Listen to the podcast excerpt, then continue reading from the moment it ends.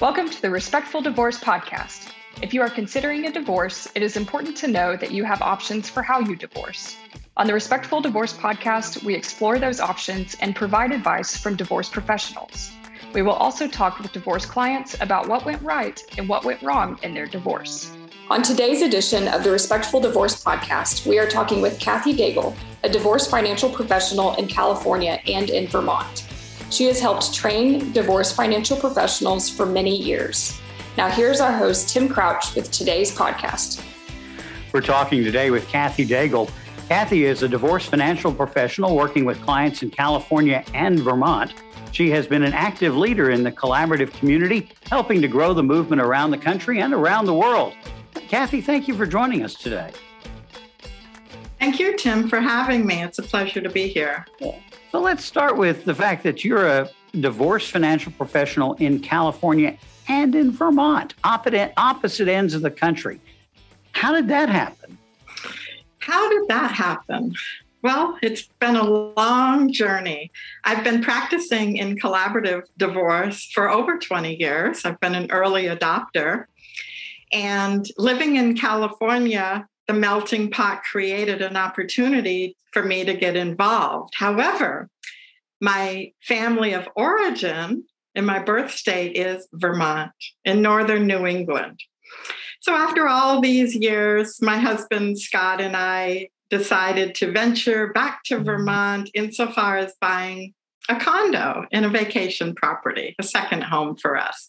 And this was about three or four years ago. And doing that, I made it very intentional point of mine to meet the Collaborative Practice Vermont group.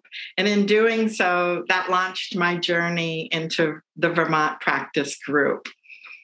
I was able to bring some gifts to the Vermont group, and one of those is a public service workshop that we in California had developed, oh, a number of years ago. It's called Divorce Options. It's a way to explore the different divorce options or different choices people have for divorcing in your state. So I was able to introduce that to the Vermont group, and it really formed a bond and a way to share our knowledge and experience. So you've been a trainer in the collaborative movement. Um, uh, what what does what does that mean? What do you do when you train collaborative professionals? Training collaborative professional can be broad and deep. It's really about the process, collaborative divorce process. And what remains the same and what might be different among all the professionals practicing. And as you know, in the divorce process, it is a legal process. We do have legal professionals, lawyers. We also have mental health professionals to help us with the communications and also co parenting plans, as well as a financial professional, which is a neutral role helping to educate the family on their finances. My role as a financial professional evolved into a trainer and what that meant for me as an early adopter of collaborative divorce is I had the opportunity to help shape and mold the financial role as it evolved throughout North America and the world. So, what it means to be a trainer, mm-hmm. it's really training all the professionals about the neutral role of the financial professional. There's a lot of strengths that comes from the neutral role. And even simple tasks for the couple as gathering the financial data together is a way for them to bond and a way for them to problem solve together. It's actually doing something together and building trust in the process. So, even basic elementary pieces in our training start with the basic as we build a foundation. And then the depth of my training goes into the financial role, where we do break down the process steps. We develop structure, and a signature of mine is the roadmap. Who's on first? Who do we know? is doing what, who's doing what by when. And so it's a way that the neutral, along with the mental health professional, when they're in a neutral role, that we can help create structure and ensure that the training has fundamental concepts that become foundational moving forward. It's the commonalities of wherever we practice collaborative divorce in the world. That financial neutral can jump right in and help the family in ways that are successful.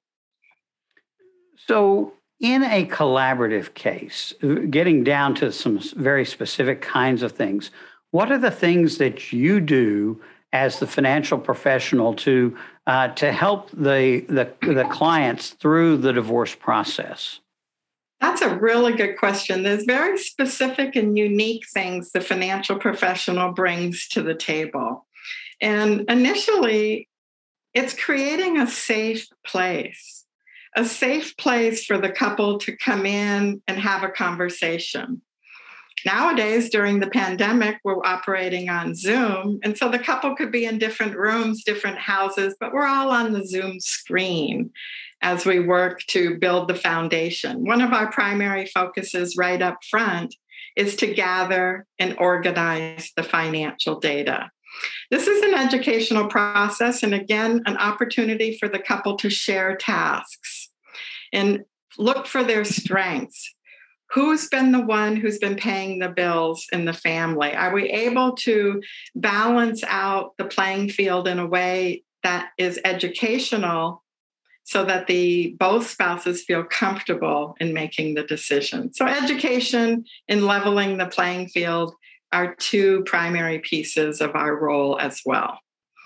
And as I sort of understand some of that, it's that that there's also this question of what does my financial future look like post divorce, and and that you as the financial professional will help people to uh, look at different budgets and how they would operate after the divorce is over.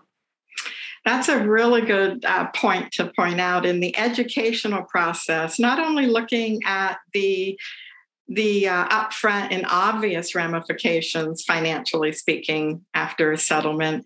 But we also take a look at the future estimates. Does this settlement look affordable? Oftentimes, we feel we find that the woman, for example, is very attached to the home and really wants to keep the home at all costs. We often find by modeling using a financial planning tool to show the future a little bit. We don't project out too far due to the speculative nature, but say you go out 10 years, five or 10 years out, what might like that look like financially speaking? Could that woman afford to keep the home? If it doesn't look financially feasible, it gives us an opportunity to go back to the drawing board before an agreement's reached so that we can fine tune and tweak the settlement so that it's affordable for both spouses and the family going forward. Tim, you mentioned budgets, and that's really an important part. Our spending patterns vary among between the spouses and also among the family members. One of the things I find really helpful, and the parents and the spouses find value in it, is that when we carve out the kids' expenses, and itemize those kids' expenses to the best of our ability by child so that we can really get a sense of what the child's support needs are and what they're based upon.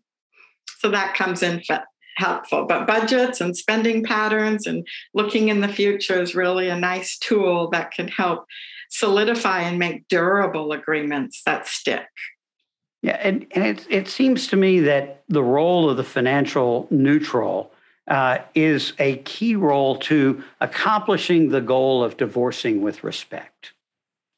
Would you agree with that?